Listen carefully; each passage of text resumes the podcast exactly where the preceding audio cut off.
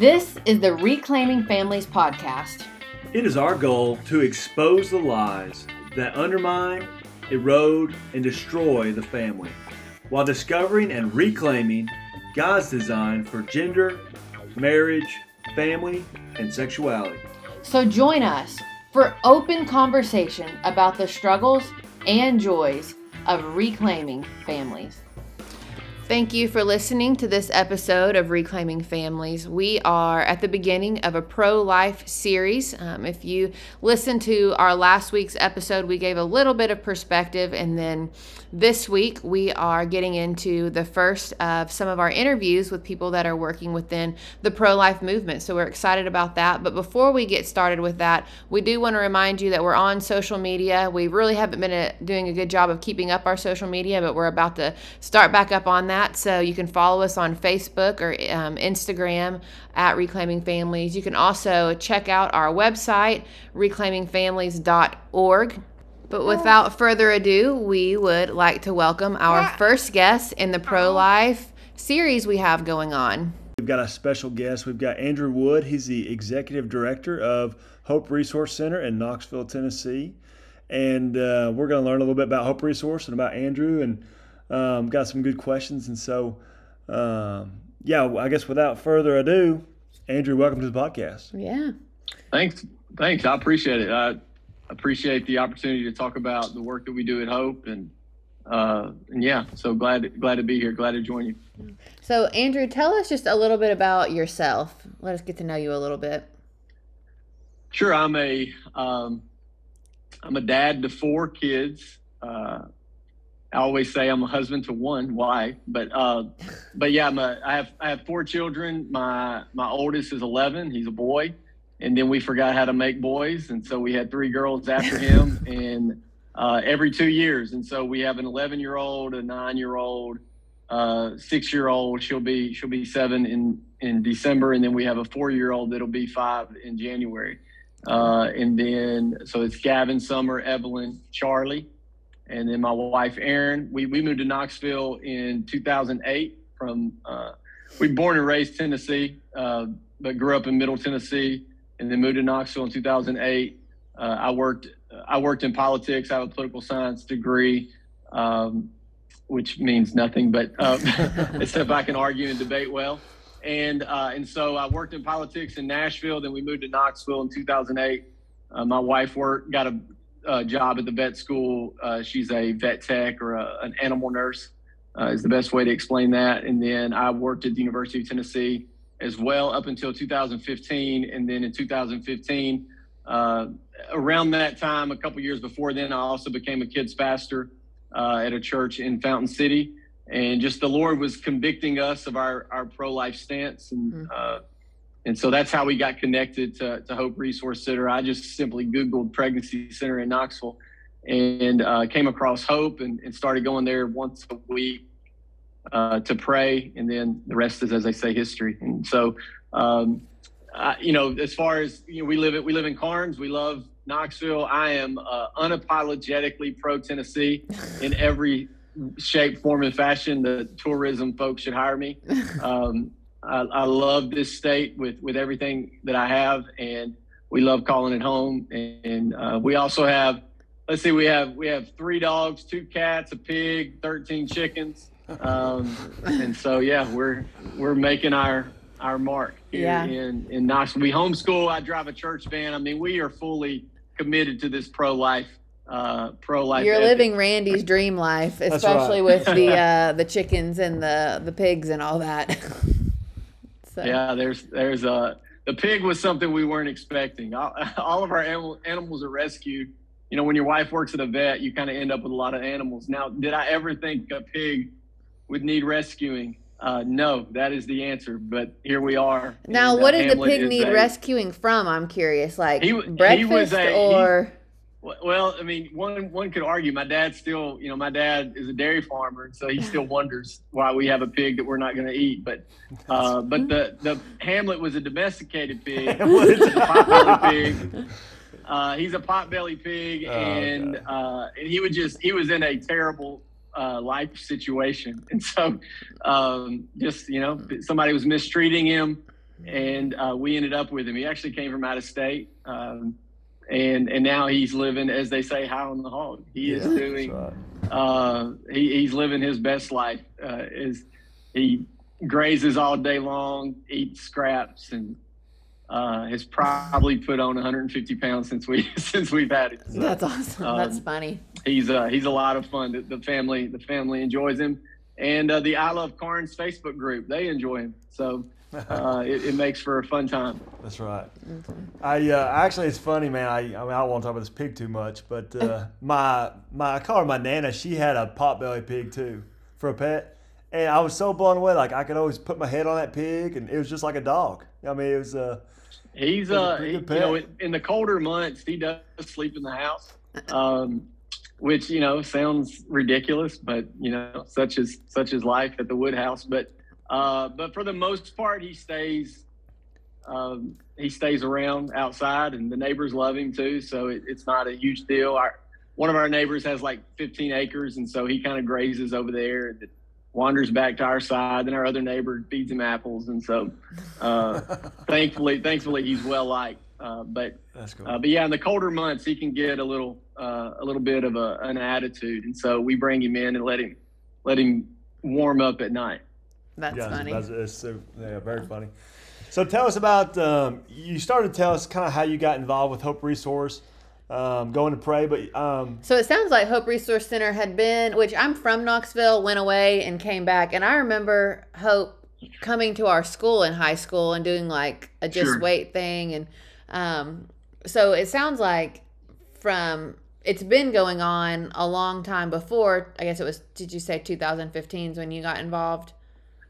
Yeah, so Hope has been around since 1997, so we're 25 years old this year. And for me, because of my political background, my pro-life, my pro-lifeness was based in the politics. I've debated that issue, man. I mean, I remember there was a time I was a junior or senior in high school, and a friend of mine at the moment came and got me out of class because her sister was thinking about going and getting an abortion.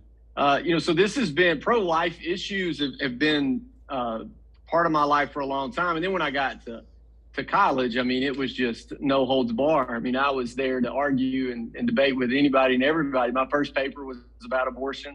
But it was always bent on the political side of things and why you should vote in a certain way and why we need Supreme Court to look a certain way.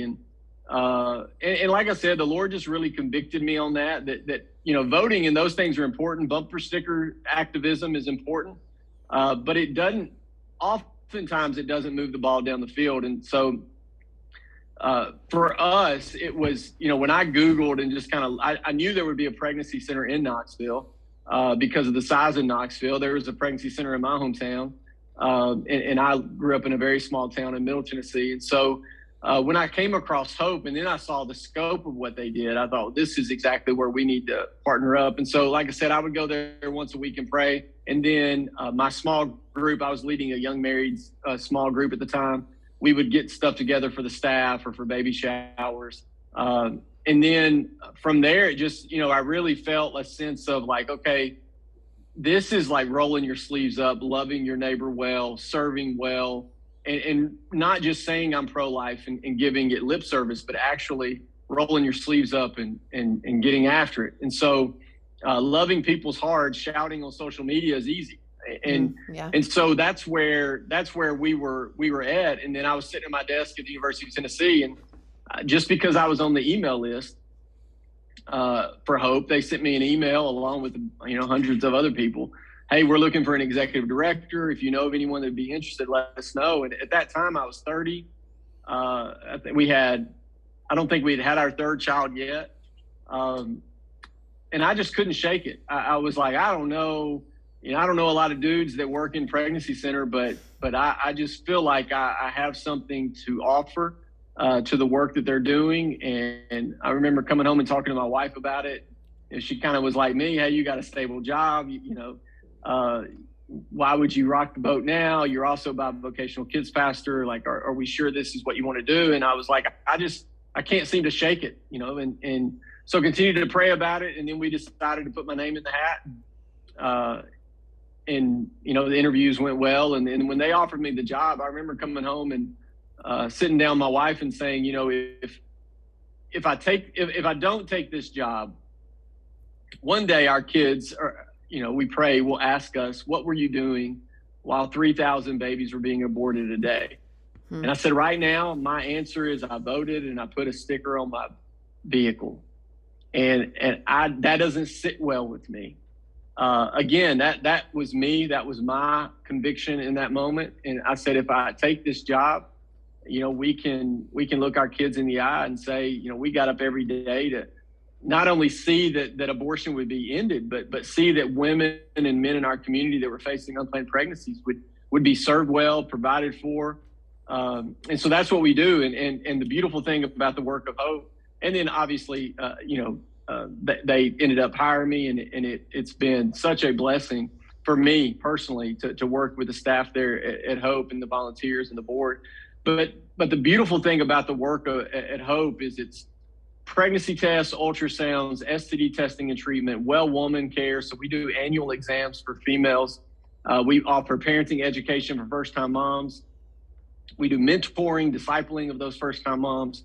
And then once they complete that, they receive a baby shower. So we do about 80 baby showers a year, brand new items, pack and play, strollers, car seats, everything they're really going to need for the first 6 months. And those car seats grow with the child on into toddler years.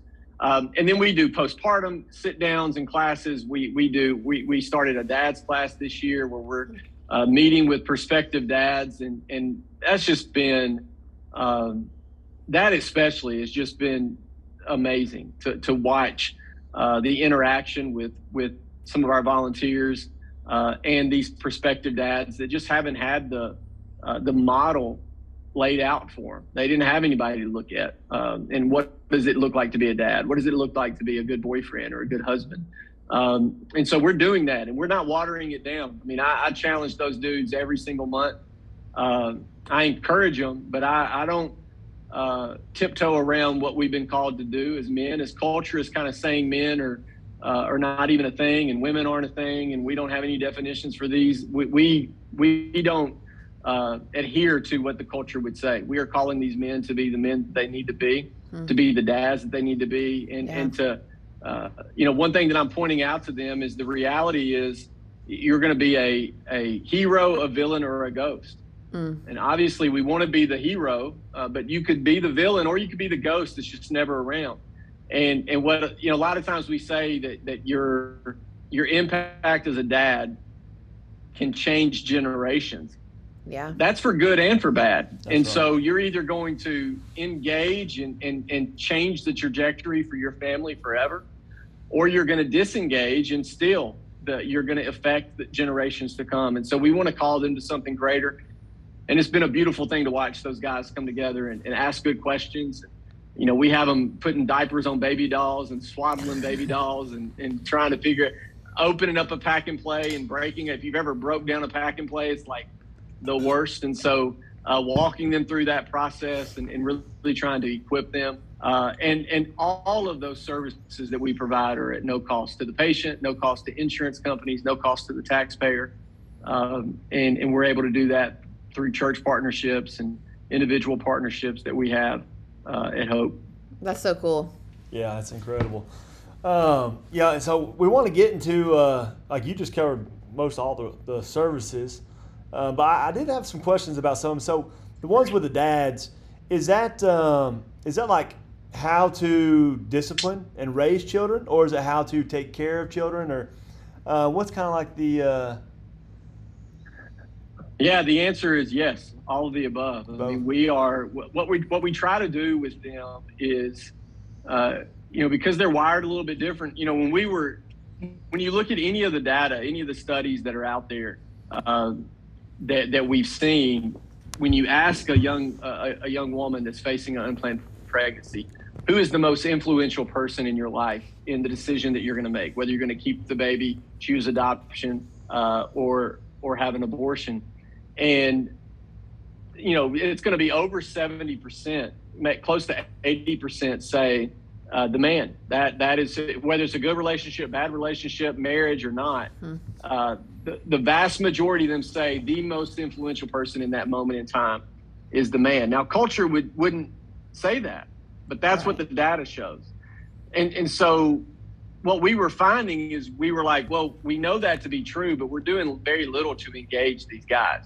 And now some of that is because a lot of these guys don't want to be engaged, and they're not engaged in the process on the front end. So we don't ever see them. Some of that, they're scared out of their mind, and guys tend to hold their emotions in. And so they don't want to admit that, hey, I'm scared and I don't know what to do. But what we were finding over the last year, 18 months or so, was patients were coming to us and saying, my boyfriend really needs to talk to somebody. My husband really needs to talk to somebody. So they were speaking on behalf of them, and then we were able to engage them. And so we're having those meetings once a month in different parts of our city. And so we're having one of the ones we had it at Matlock Tire, and we had it at a tire shop. We talked about changing a tire, checking the fluids in the car, very basic stuff that that my dad and my stepdad taught me, but a lot of these guys haven't had anybody kind of walk them through that. So we were able to bring their vehicles into the garage, and we even checked their spare tire. Is your spare tire flat? And at a very teachable moment, one of the guys, his spare tire was flatter than everything. And so we had a moment there putting air in the spare tire and saying, hey, this is why these things are important. You're about to be driving around with your baby, and you want to make sure that it's safe. Get your brakes checked, those type things. We've met at a real estate office where we talked about taking care of a home, whether you're leasing or owning. These are things you need to be prepared for and watching out for. We met at a financial advisor's office, and we talked about budgeting. And the one thing that we're kind of encouraging these guys is, whether you have a little or a lot, if you don't start budgeting on the front end, you're never going to budget on the back end when you have a lot. Mm-hmm. And so you're never going to be, I heard a pastor say one time, you'll never be generous if you're not generous. And so sometimes people say, well, when I get a lot of money, that's when I'll be generous. No, you won't. If you're not generous with a little, you're not going to be generous with a lot. So we walked them through budgeting from a biblical perspective. And then, in a couple of weeks, we're going to sit down and walk through resume building and how to dress for an interview, what type of questions may come up in a job interview. And then from that, we're just having and encouraging relationships to just build, I hate the phrase, but organically. Just, we have volunteers in the room, guys in the room that are in different stages of life, but they're partnering with us, and they're just building these relationships with these guys. And so we have some guys in there that don't have any kids, but they want to mentor some of these guys. Then we have guys like me that have four, from 4 to 11. And then we had a guy in there last time that all his kids are gone. He's got grandkids now. So what we're trying to do is have guys in there that have seen all kinds of stages of life, so that if a question pops up, whether it be hey, I have a 3-year-old in this, or I have a 9-month-old, or my baby just was born 2 weeks ago. We're trying to encourage that. And the beautiful thing, we have a couple guys that they looked at me last time, like, can we keep coming back? I mean, we've had the baby, my baby's now 9 months. We're like, yeah, come on back. We want to build this community. And oftentimes when we talk about the females, we talk about the importance of community. We tend to not do that with guys because, guys are rugged and we don't need relationships. But what we're finding, we've actually had some guys say, I don't have any friends. I mainly came so I can meet other dudes that are going through what I'm going through. And so it's been cool to watch that unfold because we need to engage them, because if we're not speaking into their lives, then the culture is or no one is. Yeah. And so we want to call them to something greater, but we also want them to be good dads, to be good husbands and partners as they're raising their children and prepare them for the things that are coming up. It's good. Yeah, absolutely. I think it is just like you said. It's a huge need. This one book I read was like, how do you pass your values down to your children? And in it is it's like a clinical book on some studies, and it just comes back to that the most influential person on your children is dad. In the home, mm-hmm. and so like I've got more influence than my wife, and it's wild. It's like it's a privilege and a responsibility.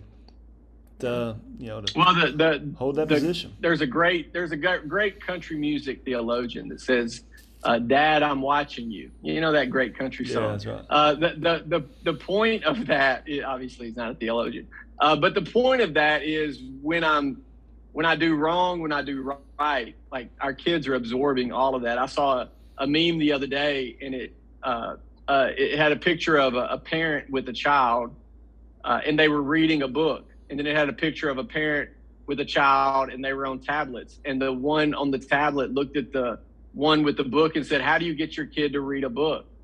And the premise was, well, they see me read a book. That's just like your kids on the tablet, because they do what they see. That's right. That's right. And I thought, wow, that was convicting, but also what a very simple point that our kids are just paying attention.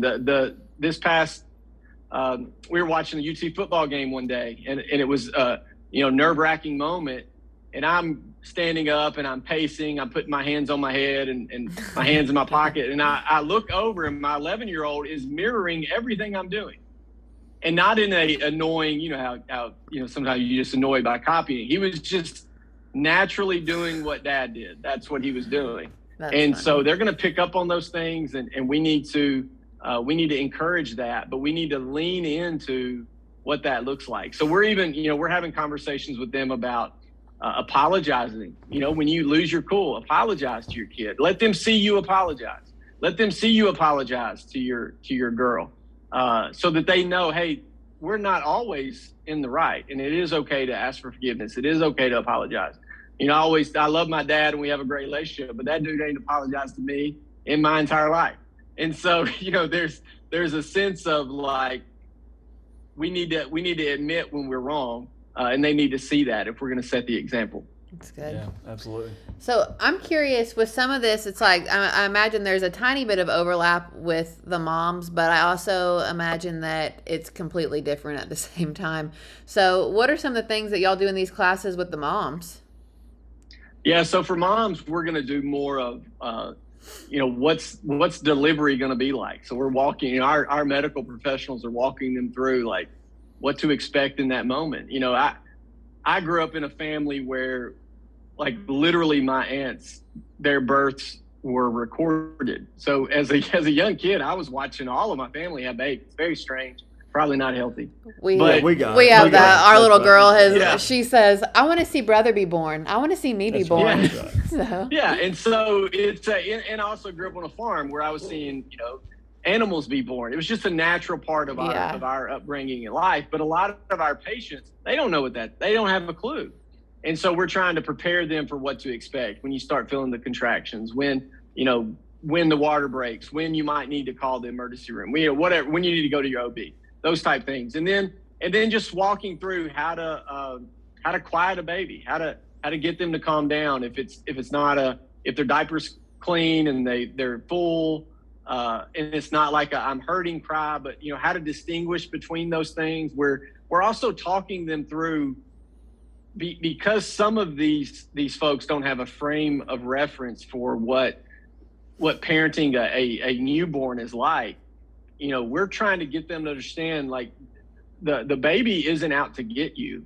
It doesn't have something against you. That's not why it's screaming or upset. It's just, that's the only way it knows how to communicate. So even very, what some would say we take for granted in kind of raising children, we're trying to walk them through like, hey, these are the things that you may find and need to be prepared for. How to put a car seat in a car.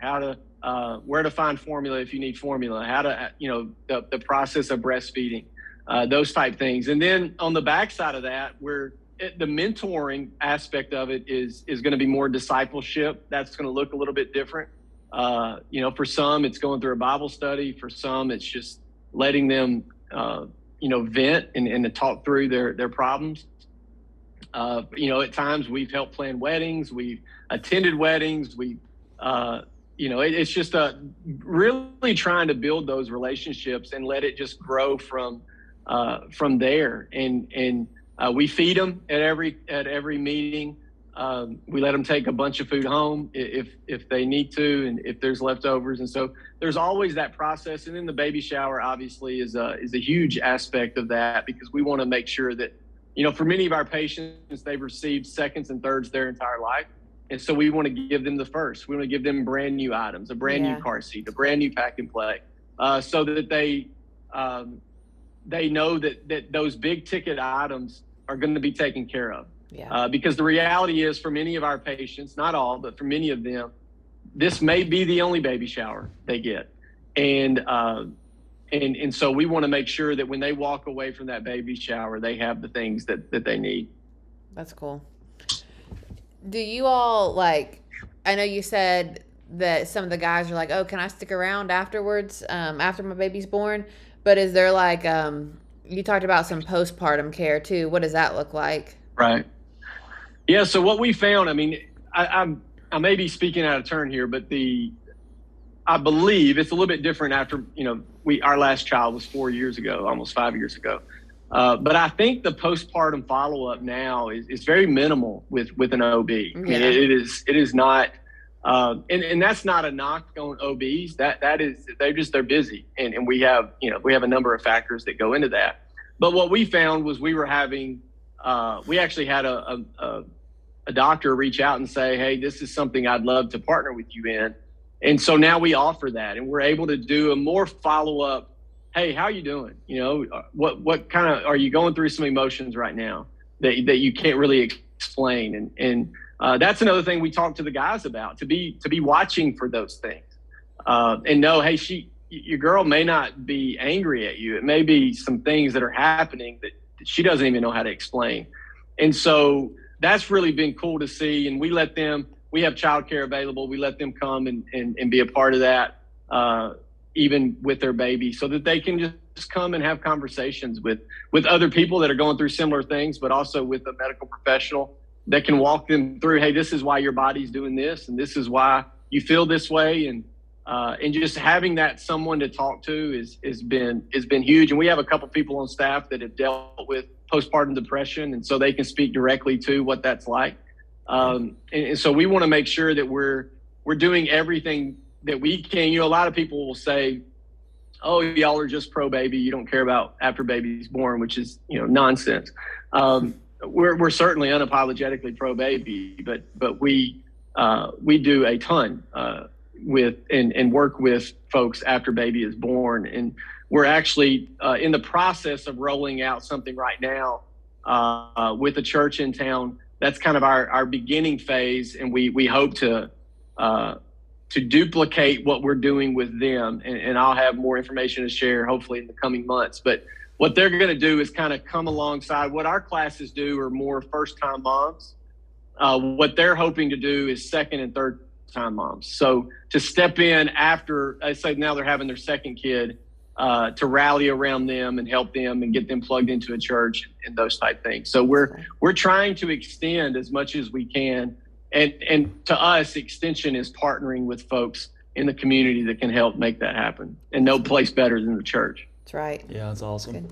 So, and I mean, you've kind of talked about this in broad terms, but just like really specifically, can you like put to words what the vision of Hope Resource Center is? Yeah, I mean, our mission statement is empowering healthy choices for life by providing compassionate, holistic, reproductive health care. But the best way to sum that up is we're a medical clinic that loves Jesus. And so we have 3 nurse practitioners on staff. We have 4 nurses on staff. We have volunteer nurses. And so we have a medical executive committee made up of OBs and family physicians that oversee everything that we do. And so it's interesting, as culture says, pregnancy centers are fake clinics, and, you know, they don't really love women, and which is just, I'm the only guy on staff. And so to say that Hope Resource Center doesn't love women is just crazy to me. Looks like to me they'd hire a lot less women if we didn't love women. But our goal, obviously we are for and championing the nuclear family. We're for and championing the gospel of our Lord. And we want to encourage and foster environments that are going to allow these moms to flourish. So as culture says, you can't have your baby and your dreams, and it pits the baby and the mom's future against each other. Mm-hmm. We come in and say, No, you can have your baby and your dreams. They're not at odds at each other. And so we've seen folks come to us because we're so close to campus. We've seen folks come to us and they go in and finish their bachelor's. They go in and you know, we have attorneys, we have nurses, and then we have folks that don't go to college and choose a different path. And so the reality is unplanned pregnancy doesn't discriminate. It's going to affect everybody from every walk of life. And so all we want to do is create an environment where these moms know that they can flourish and that they have a support system. Oftentimes when these unplanned pregnancies happen, all they see is the right now. I'm scared. I don't have the funds. My family's not going to support me. And so if we can get them to see 2 years down the road, 3 years down the road. I had a conversation with a guy one time and I said, man, 5 years from now, you'll be out of school. You'll be in the military, a good job, because he told me kind of his plans. And I said, you're going to be walking your son or daughter to kindergarten. I said, so get out of right now, what you're seeing right now that's scared. I'm a young dude in as a freshman in college or sophomore in college, and think down the road. And I know that's difficult. And so what we try to do is just build those relationships and love on these folks and show them there's a different path, even down to our facilities. I mean, we care deeply about what these folks are walking into. So it's clean, it's uplifting. If you've seen, I've done a number of interviews over the last month or so with local media, and when they run B-roll, which is just kind of while somebody's talking, they're just running footage of exam rooms. And I did one interview and I thought the interview went great. And then I had to go on social media and clarify because all the B-roll was of another clinic and it was hideous and didn't look welcoming. And I was like, that's not who we are. That's not our building. And when you see the interior of an abortion clinic match with the interior of our clinic, the difference is stark. Yeah. And there's a purpose behind that. And so we just care deeply about these folks facing unplanned pregnancies, and there's no getting around that. That is who we are. We want to be, give them a shoulder to cry on, an ear that will listen, but also medical professionals that are going to be able to tell them the honest truth of what's going on and what abortion is. That they can make a choice for life, and they're not going to have to do it alone. And we'll walk with them in that process. And I think sometimes, especially in those parenting classes, it's cool because they look around the room and they go, up until this moment, I thought I was the only one in this boat, and I'm not. And there's other people that have done this and have come out on the other side. And they're okay. I mean, we have staff members that have been adopted that have gone through that. And so it's just a chance for us to have those relationships. And again, point these folks to a greater truth that their identity is wrapped up in so much more than their current situation or their past addiction or their abusive relationship, that their identity is wrapped up in a God that loves them and it's intrinsic. And we want them to understand that. That's good. That's encouraging. So, yeah, absolutely. I think that's awesome. Do you have any? I know you need to probably keep people's privacy and HIPAA and stuff like that, but sure. I'm wondering if you have any kind of encouraging stories that you can share with us. Yeah, I mean, I think there's a few we've had over the years. We've had. We had a patient come to us that was a student at UT and had a loving family, but was believing the lie. She knew she was pregnant and wasn't not in a great relationship. Her boyfriend at the time said, "Here's $1,000. Go take care of this pregnancy." And we know what that means. That's not, "Hey, go buy some diapers." That's go end the pregnancy. But she was believing the lie that if I tell my parents, they're gonna disown me. So she refused to tell, some of those folks. Anybody that she talked to about it was very negative. Oh no, how are you gonna finish nursing school? How are you gonna do this? How are you gonna do that? And her birthday was coming up, and so the way she tells it is, I gave myself a birthday present and I went to Hope Resource Center just to do an ultrasound, you know, because I thought, why not? Why I need to see what's happening. And she laid on the exam table. And as our nurse started doing the ultrasound, our nurse said, when the image popped on the screen, "Congratulations." And that patient said, that was the first positive thing anyone said to me about this pregnancy.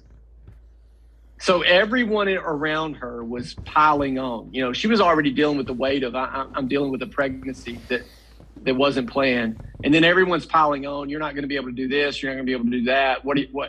How are you going to tell your parents, all this stuff? And our nurse simply said, "Congratulations," because this is a life and we celebrate life in our building. And she said that word changed everything for her. She knew right in that moment, I'm going to have this baby. She went and told her parents. They loved her well. Her little girl now is, I think, in first grade. That's cool. She went on to be a nurse. She's volunteering at a pregnancy center in another area. And she recently got married. She's had another kid. And so these are stories that we tell. We have a number of those. We had a patient that was, she's from another country. They came here and ended up in Knoxville, was told all while growing up that she had some kind of condition that would almost, the likelihood of an ectopic pregnancy was very high for her. Mm-hmm. And she found herself pregnant, came to Hope, was served well, loved well in that situation. We were able to assure her the baby or the pregnancy was okay at that moment, connected her to an OB. And you know, they went on to choose life for that child. But look, you know, I could tell all these stories that end in very happy endings. That's not always the case. Yeah. And so it's the same way when people say, well, I'm pro-life because, you know, Tim Tebow's mom was told to have an abortion and look at all Tim Tebow has done. Yeah. And, you know, because his mom chose life. And that's a true story. But we're pro-life and believe life has value because the creator that created life. And so the kids that are in state custody, the kids that are in foster care, the kids that have been adopted, they have just as much value as any other child. And so we want to make sure that is known too. We have some patients that are in very difficult situations, that are battling addiction, that are in abusive relationships. We have patients that have chosen adoption because they know in that moment in time they want what's best for their kid, and in that moment they don't believe them being the parent at that time, raising the kid, may be the best. And so they choose adoption. And the way adoption works in most cases nowadays is very open. And so birth mom has a lot of power and is able to continue to have a relationship with that child moving forward.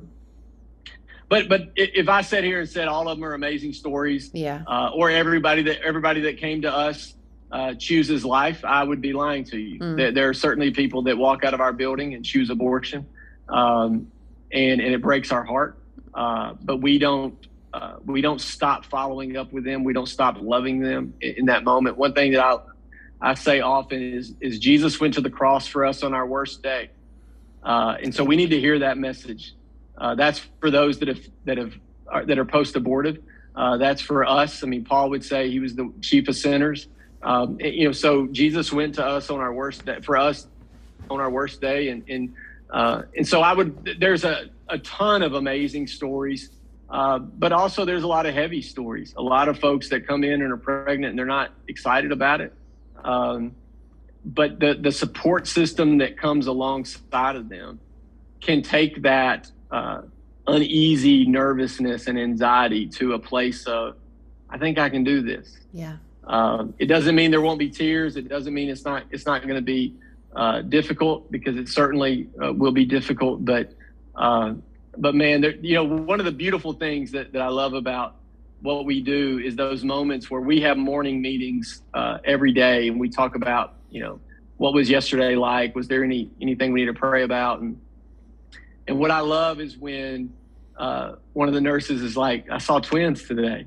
You know, and so think about it, unplanned pregnancy and you're having two. So it's not even like, hey, you know, and we got a dude in dad's class right now that he's about to be a dad of two, you know, they're about to have twins. And so So we try to like encourage them in those moments and know that that's difficult. And so then we're like, you're getting two car seats, you're getting, you know, you're getting two of everything. And so, but also it's what I love is we believe that every human bears the image of God. And so that's going to require something of us. And so whether that be the mom, the unborn baby, the dad that's involved, the grandma that's involved, or whoever is involved, you know, we want to step into those hard situations. And that's what living the gospel centered life is. And, you know, again, I said earlier, it's easy to scream on social media. It's easy to run to our political corners. It's much harder to get into the water when somebody's drowning. It's just harder, yeah. You know, and it's easy to stand on the shore and just yell things at them. It's a lot harder to get in and try to walk with them through the mess.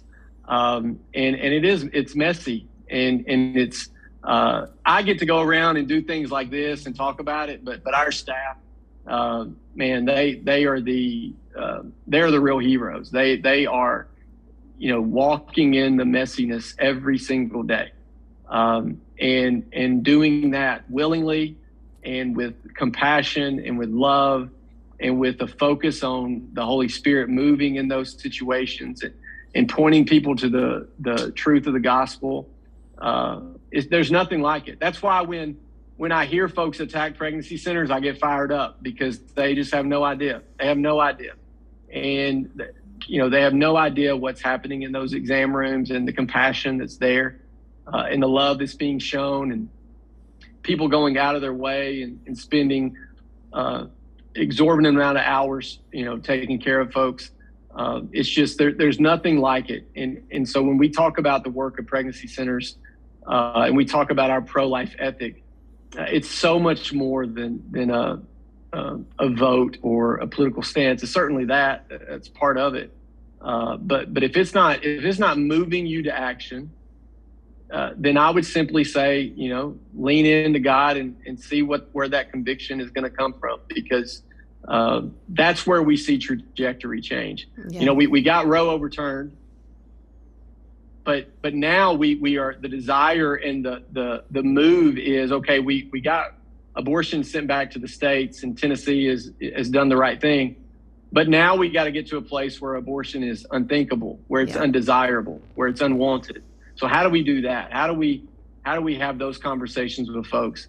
And that's where that's where the church, that's where we, you know, people have been asking, so what do we do now? I'm like, well, first off, we've been fighting for this for 50 years. So if we're having the question, like, what do we do now? We got a problem. Hopefully we've been thinking through that. But the church is fostering, adopting, doing more service than anybody. All we need to do now is turn the volume up. Just put our foot on the accelerator and let's get after it, because there are still people in need. There are moms in need. There are babies in need. And so how are we going to create environments that are going to allow families to flourish, moms to flourish, fathers to flourish, and these babies to flourish? And that's going to require us to get out of our comfort zone and to have conversations with people we may not want to have, and maybe to spend some money that could have went to a vacation, but it may go over here to help a family get some of the things that they need, get their help them get on their feet. You know, there's a number of things. Maybe it's time for our families to expand, and we're going to foster, we're going to adopt. Maybe we're going to provide respite for families that are fostering. And so we're just going to give them a weekend to go enjoy themselves. We're going to take care of their child. You know, there's a number of things that we can do, but that's where that needs to be led by the church. It's been being led by the church. It's just, again, we just need to turn the volume up. That's good.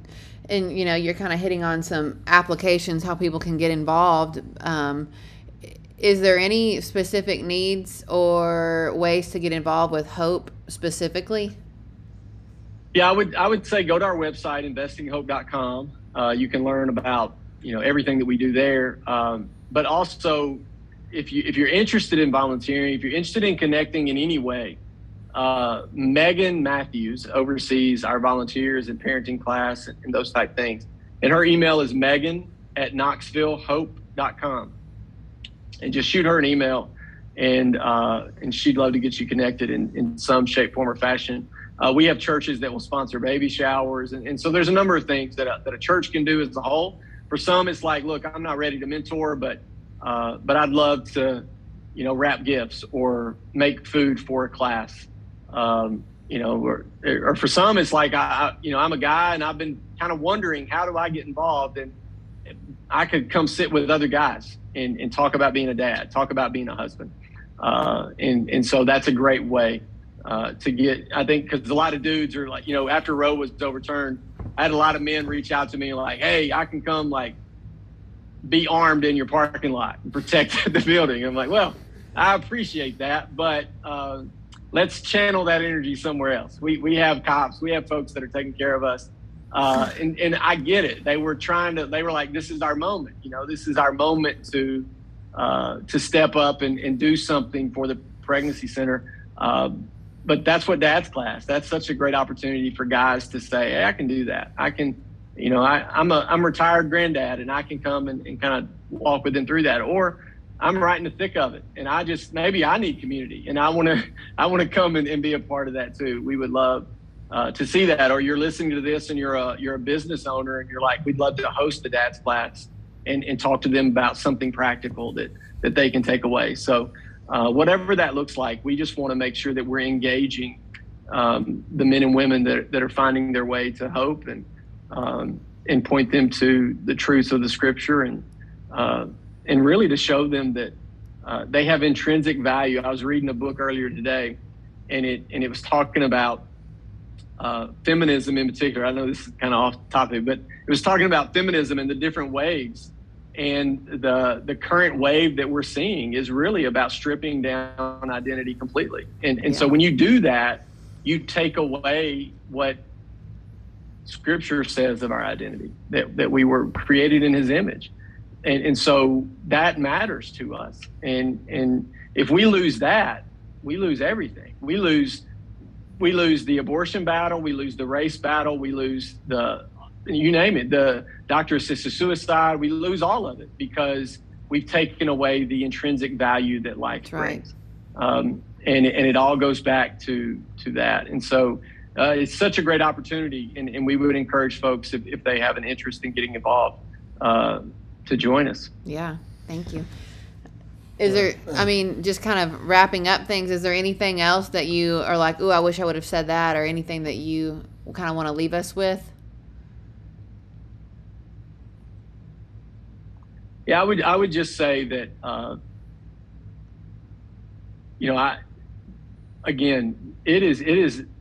it's hard to love people. I mentioned earlier that we have all these animals. It's easy to love them because, Hamlet's like, you just keep feeding me. I love you, They don't talk back. They listen. It's hard to love people, especially strangers, and so this is an opportunity. If we believe that every human bears the image of God, then that includes those in the womb, as we see in Psalm 139, we were knitted together on the mother's womb, as we see in the interaction between Elizabeth and Mary, when they enter the room and Jesus and John the Baptist are interacting as unborn children right in that moment. We know that life has value in the womb, but if we believe that people bear the image of God, then that requires something of us. And it's not easy, but man, is it worth it. It is so worth it. And I would also say, if you're listening to this and you're post-abortive, again, the cross is for you. The gospel message is for you. That's good. Don't carry that weight and that burden alone. There is freedom. And I know that's hard. I know sometimes these topics are difficult, but we're not going to run away from difficult topics because they make us uncomfortable.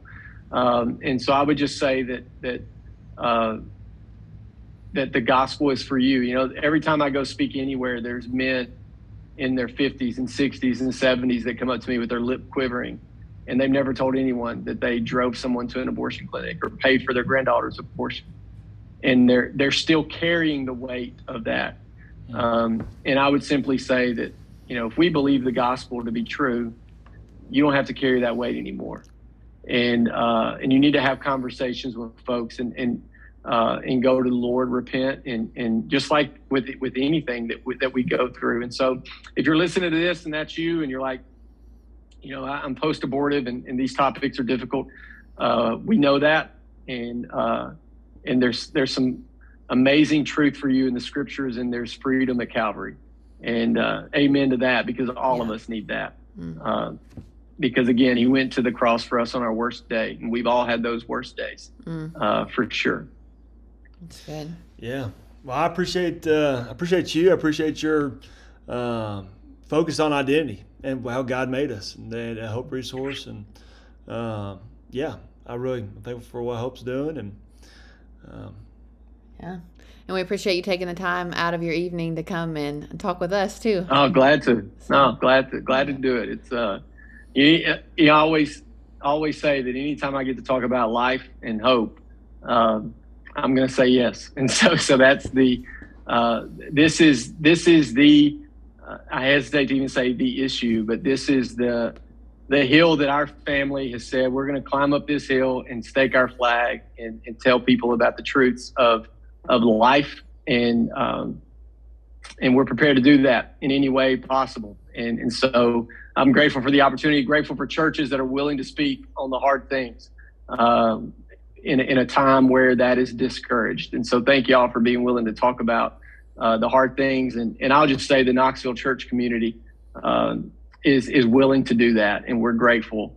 We're grateful to partner with the churches that we partner with, and to be able to talk about these hard but much needed topics in our culture and in our churches. And so thank y'all for what you're doing. Thank you for your support of Hope Resource Center. And we look forward to future partnerships moving forward. Thank you for listening to Reclaiming Families. Check us out at reclaimingfamilies.org, where you can find our latest podcasts, blogs, news, and events. We look forward to seeing you all next time.